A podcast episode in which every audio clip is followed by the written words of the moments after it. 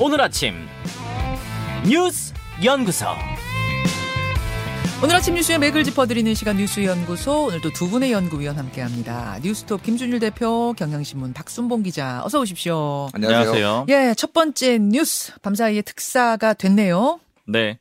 1373명이 대상이고요. 예, 두 가지 특징을 짚어볼 수가 있거든요. 일단 첫 번째는 정치인 사면입니다. 네.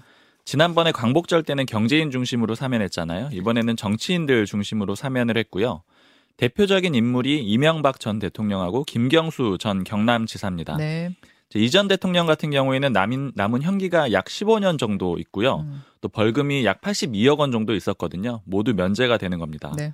김경수 전 지사는 복권 없는 사면을 받게 됐죠. 5개월 정도 형이 남았는데 면제되고요. 대신 복권은 안 됐기 때문에 공직선거 출마는 안 됩니다. 음. 2027년 말까지 공직선거에 못 나와요. 김 전 지사는 MB 사면에 들러리 서기 싫다 이런 입장을 여러 번 밝혔었거든요. 네네. 사면하지 말라고 했던 건데 그럼에도 포함이 됐습니다. 자, 어제 이제 자정을 조금 넘기 넘겨서 어 감옥을 나오면서 기자회견을 했습니다. 그 장면 잠깐 보고 오죠. 이번 사면은 저로서는 받고 싶지 않은 선물을 억지로 받게 된 셈입니다. 원하지 않았던 선물이라 고맙다고 할 수도 없고 그렇다고 돌려보내고 싶어도 돌려보낼 수 있는 방법이 전혀 없었습니다. 결론적으로 선물을 보낸 쪽이나 받은 쪽이나 또 지켜보는 쪽이나 모두 다 난감하고 딱한 상황이 된 것 같습니다. 받고 싶지 않은 선물을 받았는데 돌려보낼 방법도 없고 네. 난감하다 이렇게 살이 쏙 빠졌네요. 네. 예, 오늘 많이 자정쯤의 모습입니다.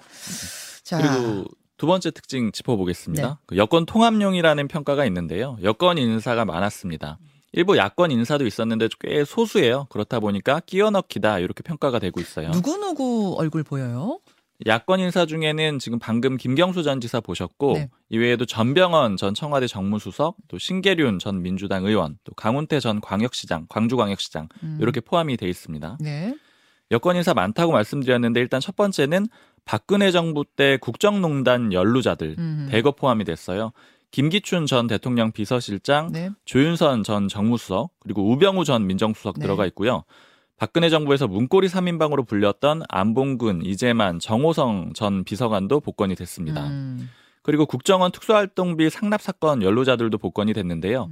남재준, 이병기, 이병호 전 국정원장 복권이 됐고요. 네. 또 최병, 최경환 전 경제부총리도 복권이 됐습니다. 음. 원세훈 전 국정원장은 남은 형기를 절반으로 줄여줬어요. 한 3년 정도 남게 됐습니다. 음흠. 뭐 이외에도 국민의힘 전직 의원들이 있는데 김성태, 최구식, 이병석, 이완영 전 의원 사면 복권 됐습니다. 네. 국정농단 연루자가 66명이거든요. 이제 한동훈 장관이 설명을 하면서 잘못된 관행에 따라서 불법 행위를 저질렀던 공직자들이다 이렇게 평가를 했습니다. 그러면서 다시 국가 발전에 기여할 부- 기여할 기회를 부여했다 이렇게 얘기를 했는데 음. 결국 국정농단을 잘못된 관행으로 그렇게 평가를 표현을 해준 거고요. 사실은 대통령이 적폐 수사를 하면서 그 당시는 적폐로 규정했던 사람들인데 지금은 잘못된 관행에 의해서 뭐 잘못된 공직 문화에 의해서 어, 뭐 이런 일을 저지른 사람이다라고 굉장히 순화해서 표현한 부분이 있어요. 맞습니다. 그렇다 보니까 윤석열 대통령이 말씀하신 대로 서울중앙지검장일 때이 법의 처분을 받게 했던 그런 대상자들인데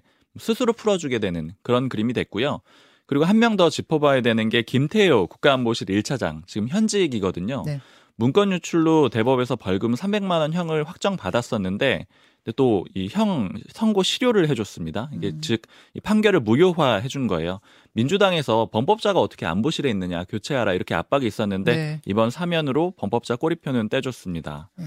여야는 그야말로 말 그대로 상반된 정반대의 평가를 내놨거든요. 음. 국민의힘은 통합을 향한 대통령의 결단이다 이렇게 표현을 했고요.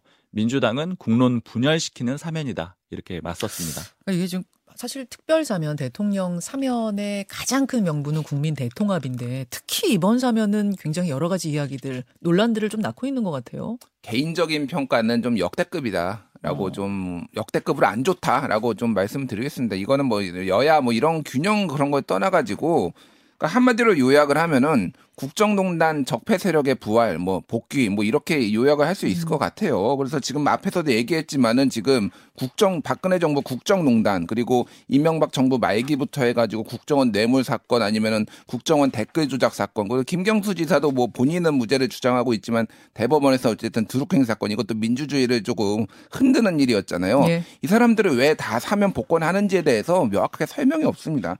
그래서 지금 뭐 한동훈 장관 같은 경우에 아까 전에 뭐 박순봉 기자가 얘기를 했지만은 어, 이 주요 공직자 66명에 대해서 국가 발전에 기여할 수 있는 이 기회를 부여하였습니다라고 했는데 이분들이 나와서 무슨 국가 발전을 다시 할 수 있을지 저는 개인적으로 굉장히 의문이고 좀 이런 식으로 할 거면은 법치주의를 이명 뭐 이거 뭐, 법무부 장관이나 대통령이 말을 하지 말아야 되는 거 아니냐 저는 이 정도로 조금 박하게 좀 판단하고 있습니다. 어쨌든 MB와 김경수에 사실 가려서 이분들이 주목을 안 받았는데 왜 국정농단 세력들이 다 이렇게 다시 돌아와야 되는지에 대해서 국민들이 납득을 많이 못하실 것 같아요. 예. 네, 계속 이제 이야기가 됐던 게 MB, 김경수, 뭐 균형이 맞냐 안 맞냐, 복권이 되냐 안 되냐 그것들만 얘기를 해왔던 것 같은데 지금 이제 면면을 보면서 다양한 논평들이 나오는 것 같아요. 각 당의 분위기 취재해 보셨죠, 박 기자? 네, 일단 여권 내부 평가를 좀 들어봤는데요. 야당은 좀 비교적 뚜렷하게 나와 있는 거니까요, 평가가요. 네.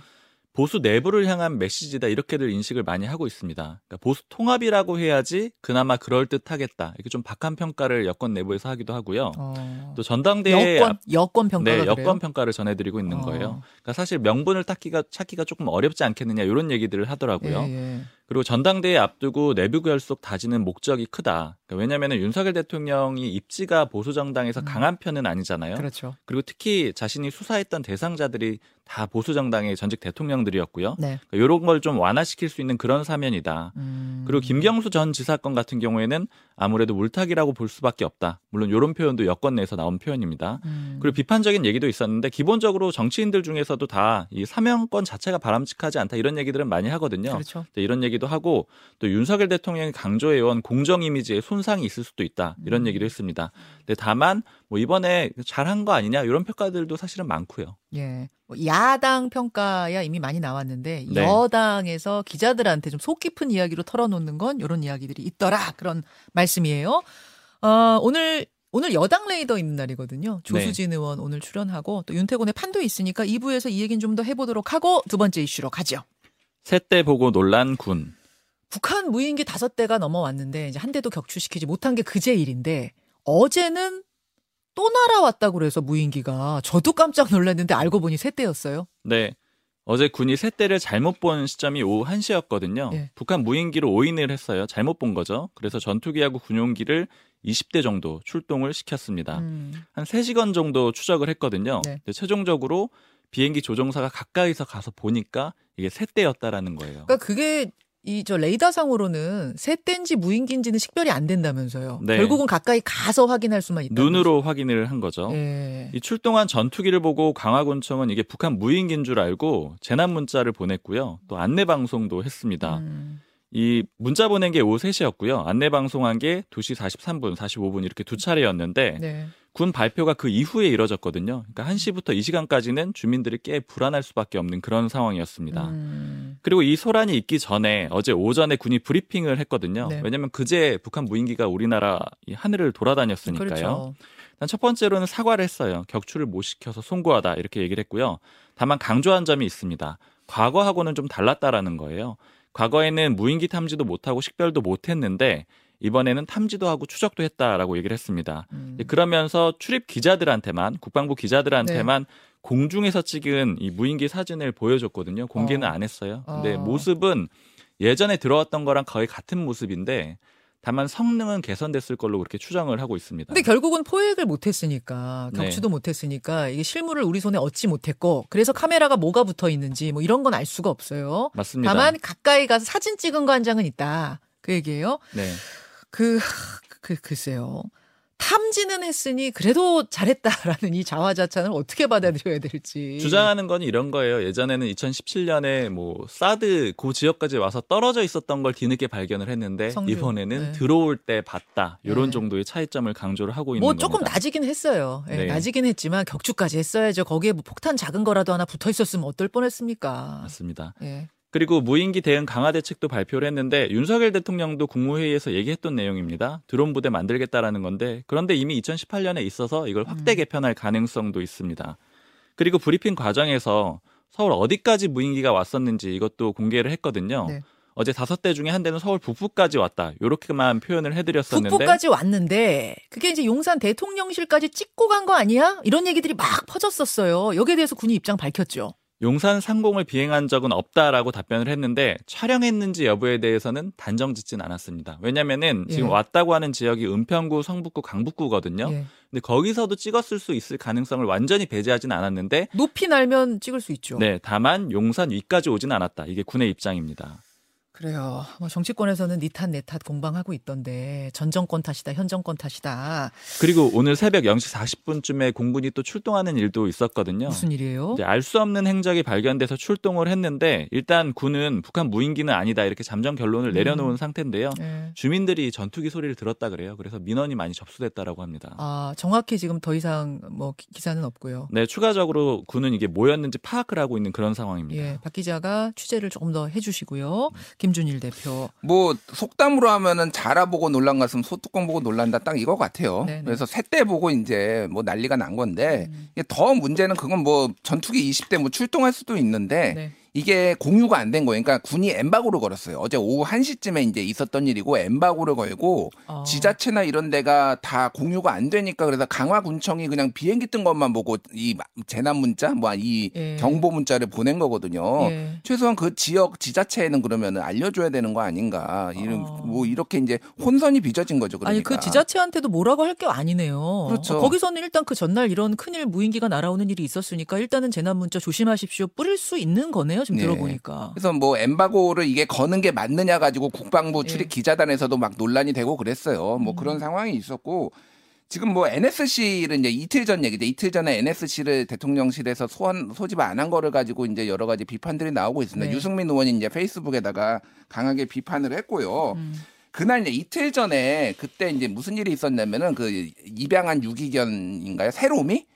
예, 이거 대통령 부부가 입양한 유기견. 예, 예. 그거 이제 데리고 뭐 온 거 가지고 이제 그 기- 기자가 기사가 쫙 나오고 네. 오후 4시쯤에 브리핑을 했어요. 그 음. 이재명 대통령실 부대변인이 브리핑을 했는데 지금 한가하게 지금 뭐 비행기 지금 무인기 날아다니고 있는데 지금 개 데리고 온 거 가지고 음. 지금 이거 브리핑하는 게 맞느냐 이런 뭐 논란도 있었고요. 또 하나는 그래가지고 물어봤어요 기자가. 그래서 NSC 소집했냐 대통령실 차원에서 어떤 조치가 있었냐 그러니까 합참에 문의하시 자, 자세한 건 합참에 문의하기 바란다. 음. 뭐 잘 대응하고 있다 이래가지고 이게 지금 뭐 대통령실이 이게 좀 안이하게 너무 보는 거 아니냐 뭐 이런 얘기도 나오고 그 와중에 이제 오늘 어제 지시가 아까 얘기했지만 드론 부대 창설하라. 뭐 전혀 현안 파악도 못하고 대통령이 모를 수도 있는데 그러면 참모들이 이거는 이미 있습니다. 이건 음. 빼는 게 낫습니다. 이런 정도 조언도 해야 되잖아요. 그러니까 네. 지금 안보가 지금 전체적으로 지금 좀 엉망이다 이렇게 좀 볼 수밖에 없을 것 같아요. 예. 그러게요. 지금 뭐, 어, 현 정권에서는 전 정부가 훈련 안 한 걸 여실히 드러낸다 이렇게 하고 또 민주당에서는 현 정부의 안보 무능 때문이다. 서로 좀 탓하는 모습도 국민들 보기에는 썩 좋지 않아요. 네. 그래요. 자, 다음으로 가겠습니다. 검찰 KH그룹 덮쳤다. 어제죠. 검찰이 KH그룹을 압수수색했는데 KH그룹 뭔가요? 쌍방울 그룹하고 굉장히 밀접하고요. 지금 이번에 검찰이 압수수색을 한 거는 알펜시아 리조트 입찰에서 문제가 있었다 이렇게 의심을 하고 있는 건데 음. 다만 여기에서 그치는 게 아니고요. 예. 이 KH 그룹이 쌍방울 그룹하고 밀접하다라고 말씀드렸잖아요. 네. 이재명 대표 경기지사 때 남북 교류 행사에 같이 후원을 했고요. 검찰은 두 그룹이 이재명 대표 변호사비도 같이 대납했다라고 보고 있거든요. 어. 그렇기 때문에 이번에 이 입찰 문제를 보면서 네. 자금 흐름 전체를 보고 있다라고 보시면 됩니다. 그래서 그 자금이 혹시 이재명 대표 이 변호사비 대납이라든가 이런 쪽에 쓰였느냐 이런 걸 짚어보고 있다라고 보시면 됩니다. 그러니까 지금 표면적으로는 이제 KH그룹이 알펜시아 리조트 매각 입찰 방해 의혹을 받고 있는데 네. KH와 쌍방울이 서로 연결돼 있을 것이다. 연결이 사실상 돼 있어요. 서로 전환사채 매수할 정도로 아주 밀접한 기업들입니다. 쌍방울 그 대북 송금 의혹에도 뭔가 같이 관여돼 있을 거다 이렇게 보고 있다는 거예요. 맞습니다.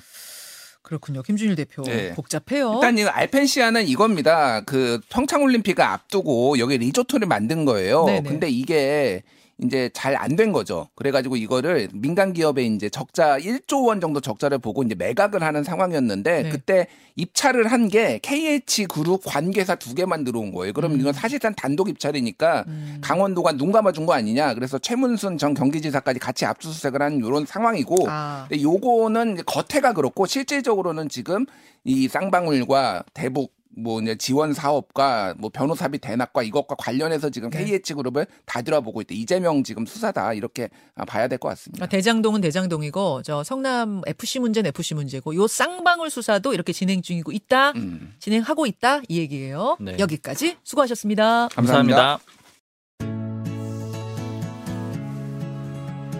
김현정의 뉴스쇼는 시청자 여러분의 참여를 기다립니다. 구독과 좋아요, 댓글 잊지 않으셨죠? 알림 설정을 해두시면 평일 아침 7시 20분 실시간 라이브도 참여하실 수 있습니다.